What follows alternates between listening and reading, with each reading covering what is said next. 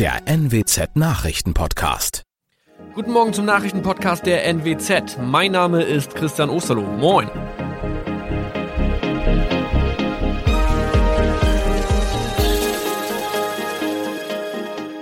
Und das sind unsere regionalen Nachrichten am Morgen. Die Grünen wollen Moorstraße in Oldenburg umbenennen. Viereinhalb Jahre Gefängnis für Falschgoldhandel. Und Landkreis Kloppenburg meldet ersten Omikron-Fall. Der Name Moorstraße könnte laut den Oldenburger Grünen rassistisch aufgefasst werden.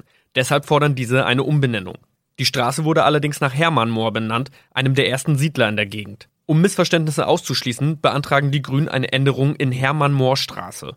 Dann müssten alle Anwohner ihre neue Adresse in ihren Pässen angleichen. Außerdem müssten Polizei, Feuerwehr, Rettungsdienste und Anbieter von Navigationssystemen informiert werden. Die Stadtverwaltung schlug vor, ein Zusatzschild mit Informationen zur Person Hermann Mohr anzubringen. So könne man alle Irritationen beseitigen. Tobias G. musste wegen dem Verkauf von Falschgold am Mittwoch vor das Landgericht Oldenburg. Nachdem der Schortenser bereits im Mai zu einer Freiheitsstrafe von mehr als drei Jahren in Jever verurteilt wurde, betrieb er seinen Handel auf eBay Kleinanzeigen weiter. Das wog bei der Verhandlung schwer auf. Der 27-Jährige schrieb in die Inseratsüberschrift das Wort plated, was so viel bedeutet wie überzogene und nur vergoldete Ware. Da im weiteren Anzeigentext aber die Rede von einem Reinheitsgrad war und die abgebildeten Goldbarren eine Seriennummer trugen, handelt es sich hierbei um eine Täuschung. Tobias G. wurde zu viereinhalb Jahren Haft verurteilt. Ein weiterer Fall der neuen Omikron-Variante ist am Mittwoch im Nordwesten bekannt geworden.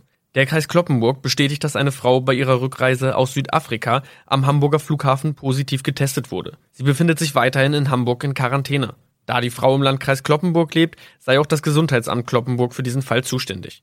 Zuvor gab es bereits bestätigte Omikron-Fälle in der Wesermarsch und im Kreis Leer. Das waren unsere Nachrichten aus der Region. Weitere aktuelle News aus dem Nordwesten finden Sie wie immer auf NWZ Online. Und Aktuelles aus Deutschland und der Welt hören Sie jetzt von unseren Kollegen aus Berlin. Vielen Dank und schönen guten Morgen. Ich bin Maja Däne und das sind heute unsere Themen aus Deutschland und der Welt. Hochwasserhilfen. Die Bundesregierung will millionenschwere Soforthilfen für Hochwasseropfer beschließen. Wer warnt wen, wenn Gefahr droht? Die Debatte um einen besseren Bevölkerungs- und Katastrophenschutz geht weiter. Und Corona-Weisen. Rund 1,1 Millionen Kinder weltweit haben als Folge der Corona-Pandemie mindestens einen Elternteil verloren. Eine Woche nach dem Beginn der Hochwasserkatastrophe will die Bundesregierung heute millionenschwere Soforthilfen auf den Weg bringen. Damit sollen die schlimmsten Schäden an Gebäuden und an kommunaler Infrastruktur beseitigt werden und besondere Notlagen überbrückt werden. Insgesamt geht es um rund 400 Millionen Euro, die je zur Hälfte vom Bund und von den Ländern getragen werden sollen. Die nordrhein-westfälische Landesregierung wird allein 200 Millionen Euro für die Opfer der Unwetterkatastrophe bereitstellen. Das hat Nordrhein-Westfalens Ministerpräsident Armin Laschet angekündigt. Die Hilfen müssten schnell und unbürokratisch ausgezahlt werden, sagt Laschet. Schließlich gäbe es Unwetteropfer, die nach dem Hochwasser gar nichts mehr hätten, nicht mal eine Kreditkarte. Sachspenden gibt es genug, jetzt kommt es vor allem aufs Geld an. Häuser und Geschäfte müssen saniert, die Infrastruktur wie Straßen oder Versorgungsleitungen wieder in Schuss gebracht werden. Die Kanzlerin hat schnelle Hilfe versprochen, jetzt wird geliefert. Insgesamt geht es heute um rund 400 Millionen Euro, die Bund und Länder gemeinsam tragen wollen. Daneben ist ein Aufbaufonds geplant. Außerdem will die Ministerrunde auch Konsequenzen aus Fehlern ziehen. So soll der erste Teil einer neuen Strategie für den Bevölkerungsschutz beschlossen werden. Clemens Kurt, Berlin. Bundeskanzlerin Merkel ist ja gestern zum zweiten Mal in die Katastrophengebiete gefahren und diesmal hat sie sich in den besonders betroffenen Gebieten in der Eifel ein Bild von der Lage gemacht. Dort und in den anderen Flutregionen werden bei den Aufräumarbeiten inzwischen immerhin erste Fortschritte gemeldet. Allerdings zeigen sich auch immer deutlicher die gewaltigen Zerstörungen. Straßen, Bahngleise, Strom- und Trinkwasserleitungen sind beschädigt. Die Vizepräsidentin des Technischen Hilfswerks sieht inzwischen kaum noch Chancen, in den Trümmern Überlebende zu finden. Es ist leider sehr wahrscheinlich, dass man Opfer nur noch bergen, aber nicht mehr retten kann, sagte sie. Außerdem wächst inzwischen die Sorge, dass sich bei den Aufräumarbeiten verstärkt Corona-Infektionen ausbreiten könnten. Ina Heidemann fasst für uns noch mal kurz zusammen, welche Eindrücke die Bundeskanzlerin bei ihrem Besuch gesammelt hat und wie es vor Ort jetzt weitergehen soll. Bundeskanzlerin Merkel hat ja mit Helfern und mit Bewohnern vor Ort gesprochen. Sie zeigte sich erschrocken über die Schäden in Bad Münstereifel. Es ist äh, vieles nicht mehr bewohnbar. Und das Einzige, was tröstet, das will ich ausdrücklich sagen, ist die Solidarität der Menschen. Die Solidarität mit den Familien, die Menschen verloren haben. Wir trauern gemeinsam mit den Familien, mit den Angehörigen. Man werde alles daran setzen, dass das Geld schnell zu den Menschen kommt, sagte Merkel. Sie hoffe, dass es eine Sache von Tagen ist. Heute sollen ja millionenschwere Soforthilfen beschlossen werden. Was kann man denn derzeit zum Ausmaß der Schäden vor Ort sagen?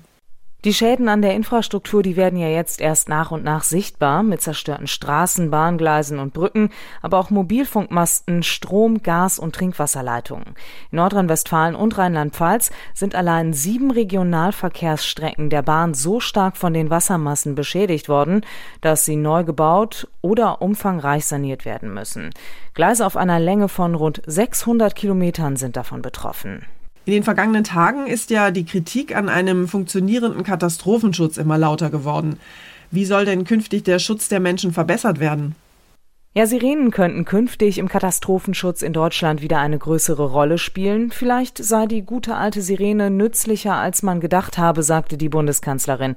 Ähnlich sieht das auch NRW-Ministerpräsident Laschet. Man wird auch das Analoge wieder brauchen. Wir haben lange Sirenen nicht mehr gehabt, weil man dachte, die Kriegsgefahr ist weg, man hat sie vernachlässigt. Ich glaube, in einer solchen Gesellschaft, wo man merkt, wie vulnerabel die Gesellschaft ist, wenn der Strom plötzlich nicht mehr da ist, äh, da werden wir auch analoge Mittel brauchen. Eine weitere Möglichkeit, die Bevölkerung zu informieren, wird ja auch gerade diskutiert. Bundesverkehrsminister Scheuer oder auch FDP-Chef Lindner, die fordern künftig eine Warnung der Bevölkerung per SMS. Katastrophenhilfe und ein besserer Schutz der Bevölkerung. Dankeschön, Ina. Auch in Bayern haben die Unwetter ja riesige Schäden angerichtet und Bayerns Ministerpräsident Söder fordert deshalb künftig mehr Anstrengungen beim Klimaschutz. Für heute hat er eine Regierungserklärung angekündigt. Nach einer Kabinettssitzung zum Hochwasser sagte Bayerns Umweltminister Glauber, dass es in den nächsten Jahren noch mehr Starkregenereignisse geben werde. Er machte dafür die klimatischen Veränderungen verantwortlich. Regenwolken saugen sich stärker voll und bewegen sich weniger. Der Freistaat will bis 2040 4 Milliarden Euro für den Hochwasserschutz in Bayern bereitstellen. Damit sollen Baumaßnahmen finanziert werden, um die Menschen im Freistaat besser vor Flutkatastrophen zu schützen. Aus München Julia Walter. Die andere große Katastrophe, die Corona-Pandemie, ist ja in den vergangenen Tagen etwas in den Hintergrund getreten. Eine aktuelle Studie hat jetzt die langfristigen Folgen der Pandemie untersucht und erschreckende Zahlen präsentiert. Rund 1,1 Millionen Kinder weltweit haben als Folge der Pandemie mindestens einen Elternteil oder ein für sie sorgendes Großelternteil verloren.